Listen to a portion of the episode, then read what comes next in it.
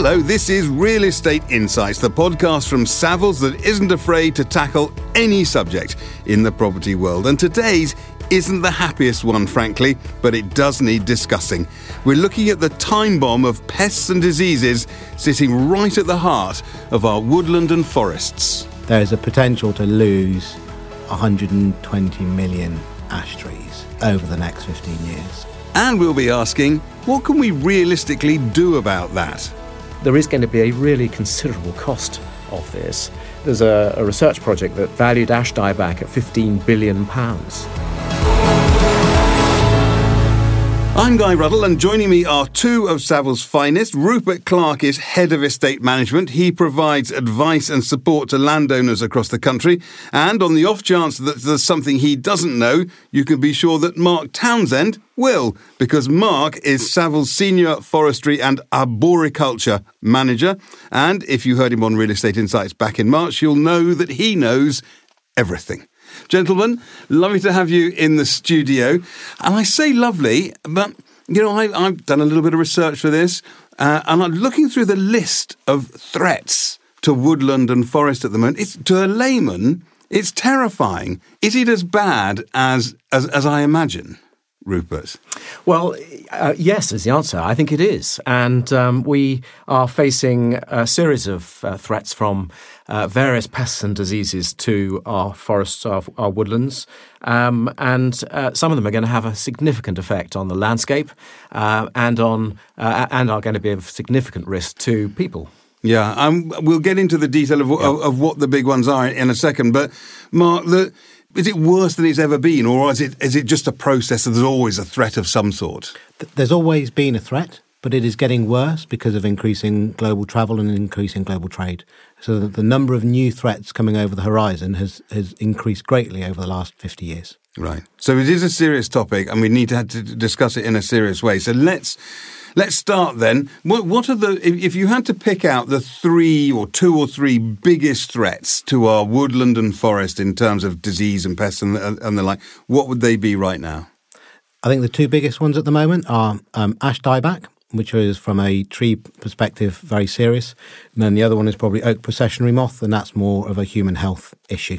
But they're both very um, important to the impact on the countryside. Okay, so we'll deal with them one at a time. Uh, um, before we get into the detail of ash dieback, Rupert, you, when you're out there talking to landowners, uh, are they aware of this? Are they aware of issues like this? This is really high on their agenda. So, um, where, where you have areas where there is a, a, lot of ash, um, and ash can be found right the way across the country, um, landowners are, are aware um, and know that they have a, a real threat, um, a risk that they've got to manage um, because as I'm no doubt we're going to discuss, um, ash will uh, uh, will fragment. It'll it'll uh, it has the potential to fall on people and um, and cause uh, injury or death. So, oh, blimey! Right, uh, that escalated quite fast. so let's talk about it then. This is the big one. Ash dieback is sort of the new Dutch elm disease Mark. I mean, and did you when people say that, do you go, "Oh, for heaven's sake"? Uh, I was I, I hasten to say I wasn't around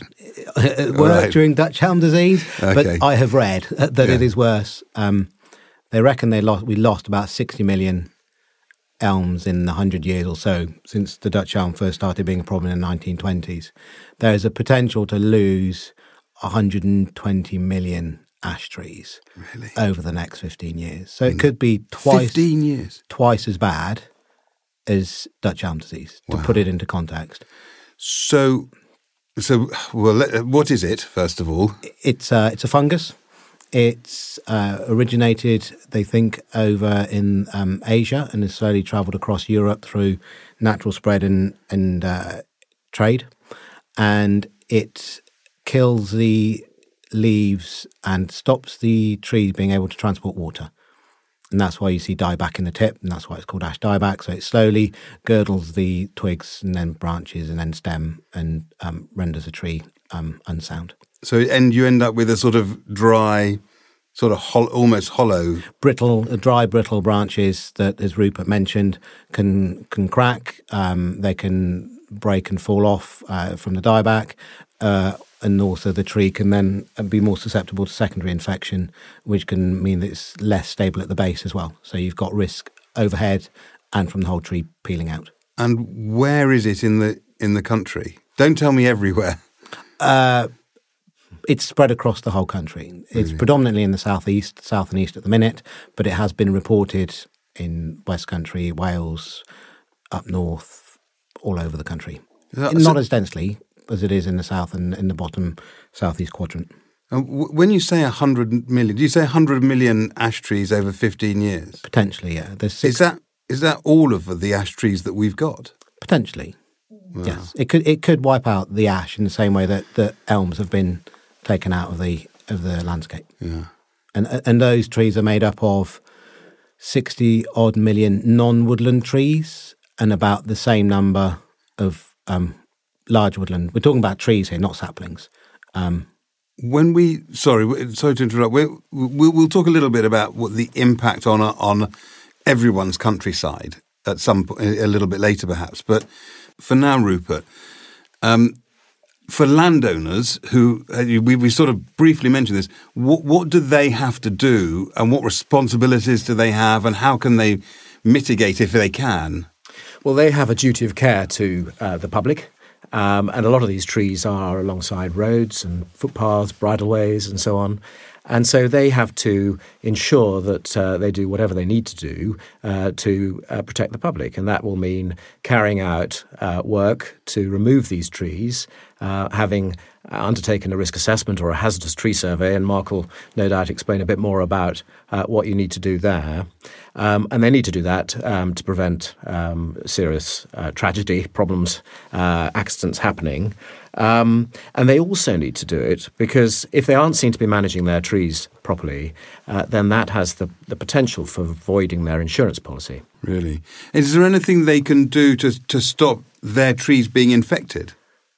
no, Simply, that's, No. it's, it's, it's an airborne fungus. right. It's airborne spores. And there's no, you, you can't spray the tree to protect it. No, it's it's going to go. Every ash tree, pretty much every ash tree in the UK is going to go. There are going to be some, aren't there? There's going to be a bit of genetic variation, so there might be the odd tree that's um, got a bit of natural resistance, but the the scientists think that it's probably less than five percent of the natural population, and there are breeding programs now to try and identify. Bear in mind that Europe are 20 years ahead of us.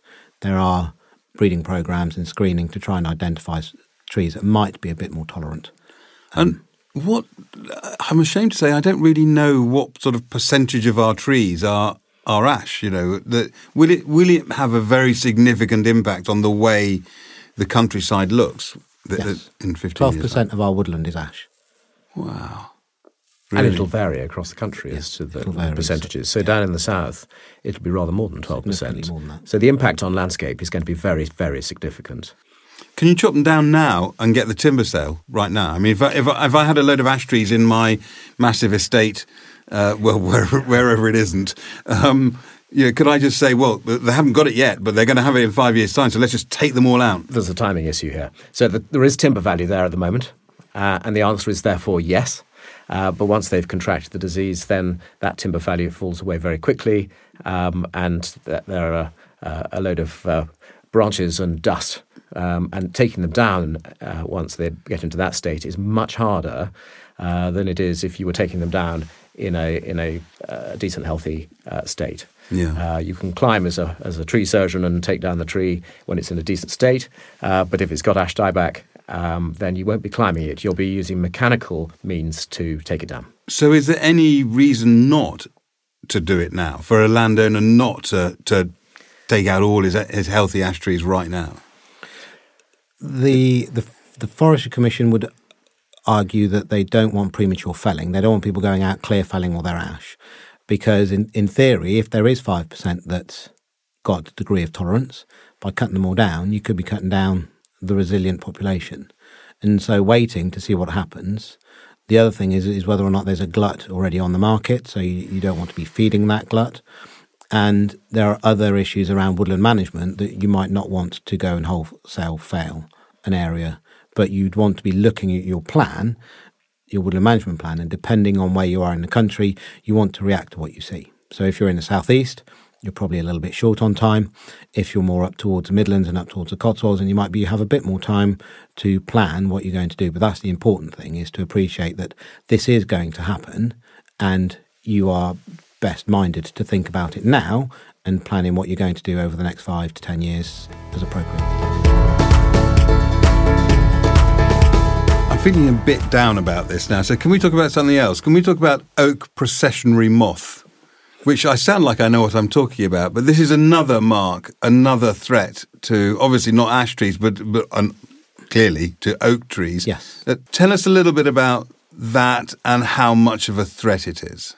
The the issue with OPM is not so much oak processionary moth is not so much to trees, but to people.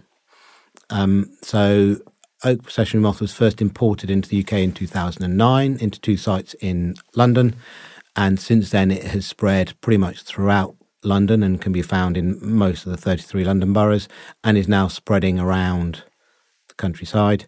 It's been found in 60 new sites up and down the country. And the issue is that the, the, the caterpillar stage of the moth has toxic hairs, which cause at the, the bottom end of the, the symptoms a minor rash, but in susceptible people, and it is, it is rare, can go all the way up to anaphylactic reactions. Right. Okay.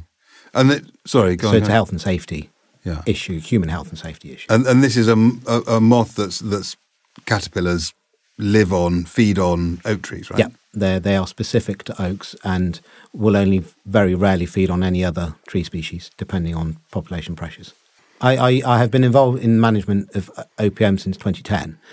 I've been unfortunate to be on the receiving end of the rash more than once. Really. Every time you get it, it gets worse. Um, it's a bit like people who are susceptible to bee stings. Um, and so I have people who've worked, who I've worked with, who now cannot work in oak trees because they're that sensitive to oak processionary moth caterpillar hairs. Really. and, and what can we? Uh, you know, I hesitate, uh, hesitate to ask this because the answer to the last question of what can we do about it with ash dieback was nothing. Is there something we can do about this? Yes. Um, yeah, but it's not going to cheer you up either. So I think, Go on then. I mean, they. The other side look at it is they've been dealing with it in Europe for twenty years longer than we have, and they still go out and enjoy their countryside. They still go out and enjoy parks, and it is just m- managed sensibly so that if you have oak processionary moth near a playground or high use areas, then you need to do something about it. You can spray the trees pretty effectively that kills the, the caterpillars in springtime. You can do nest removal to get rid of the toxic hairs that persist in the environment. Um, so it doesn't necessarily have to hamper people's enjoyment of open spaces. And Rupert, that's a sort of landowner responsibility as well, whether they are a council or a charity or a, or, or a private landowner. Well, it is, but it can only be targeted because the scale of the thing is such that uh, spraying um, large areas of woodland um, is is impractical. Um, that the uh, the Forest Commission do require it in Yes. certain areas, and Yeah, Mark can because- give more yeah. on that. Um, but uh, there are some impracticalities here. Oak trees are quite big trees for a start. I mean, spraying an oak tree is not uh, Yeah. not the most easy thing to do. Um, but it's I suppose the big issue is is uh, Mark's talked about the risk to uh, to human health. Um, so it's it, the risk is to those who um, enjoy time in a in a park or along footpaths, bridleways. But it's also employees of uh, estate owners and farmers who are working in the woods or working near the woods, uh, who we need to think about. So this list that I've got in front of me of, of pests and diseases, pests and diseases is one, two, three. It's about twelve, well, nine, ten long, and then there are a few that are not threats that haven't uh, arrived here yet. I, I think if you go on the Forestry Commission website, the Forest Research website, you'll find 35 that uh, I believe are here, Yeah. um, in which they will describe to you if you're interested. And then there's even more coming over the horizon. And, and, and Forest Commission, Forest Research, DEFRA are always horizon scanning to make sure that, that they are aware of risk of what might be coming along. And so, I mean, we sort of touched on this a little bit earlier, but the, is there has there something changed that there are more threats now than there were there used to be in the past? Or I mean, I know you talked about the sort of the, yeah, we're more global and all that sort of. Thing, but are, are, is it is there a climate thing? Maybe I don't know. Or is there a is there a we're better at identifying stuff? What? So Um, oak processionary moth was imported. Ash dieback was either imported or imported across Europe, and its spread has accelerated through human tra- traffic. Uh, the other big ones are in Europe, the far uh, Eastern Europe and North America is emerald ash borer. Again, that was imported from the Far East into America in packing material. Uh, Asian longhorn beetle, which was found in Kent a few years ago, and now has been eradicated. That was found in packing material that had been brought in with material from Asia. So there is a there is a pattern of humans moving pests around pest and diseases around the world, and where they are in their indigenous um, environment, it's not a problem because the pest and the host have co-evolved together, so there isn't this cataclysmic effect. But when you import a pest and disease into a new environment, it, it just runs away with it because there's no natural defences in the system, and and that's that is unfortunately what is driving a lot of um, the increase in, in pest and diseases. And I, and I don't think glo- climate change or is anywhere near as big an impact as, as human activity, mm. direct activity, rather than the, the effects of humans have on climate change. And Rupert, just as a final thought, we, we talked about landowners' responsibilities in terms of health and safety and their staff and all that sort of stuff. Do you think they have a responsibility as custodians of the of the landscape to if they can't mitigate this, at least replace. So, for instance, with ash dieback, do you think they have a, a responsibility to plant either different types of trees or the more resistant types that that um, that Mark was talking about earlier? Well, they probably have a responsibility. They certainly have, um, from a commercial perspective, they they need to think very carefully um, how they manage all aspects of their land and all the asset classes they have um, within their business, and forestry is one of them, uh, whether that's commercial forestry or amenity woodland. And so they will need to uh, reflect on it. And uh, if you're felling trees uh, that are alive, uh, you need a felling license to do so, and a, and a condition of the felling license will be to replant. So uh, there is going to be a really considerable cost of this. Uh, there's a, a, research project that um, was uh, published, its results, um, or the results of which were published uh, back in May, undertaken by Oxford University and the Woodland Trust, amongst others, uh, which valued ash dieback at £15 billion.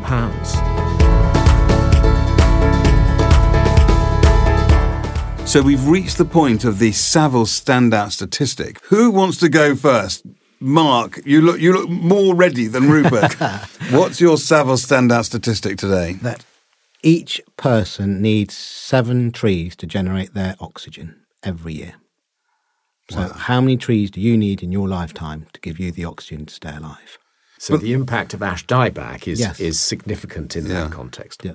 Yeah. So, if we're losing that many trees, yeah, that's having a massive impact on air air quality and everything else. Just shouldn't have started this. Rupert. It's a depressing subject, isn't it? But I've already given you my statistic, and that's the value of this or the cost of this, which is fifteen billion pounds. Yeah, fifteen billion pounds. Fifteen billion pounds. But can I just say that out of these sort of um, problems will come positives. I've no doubt.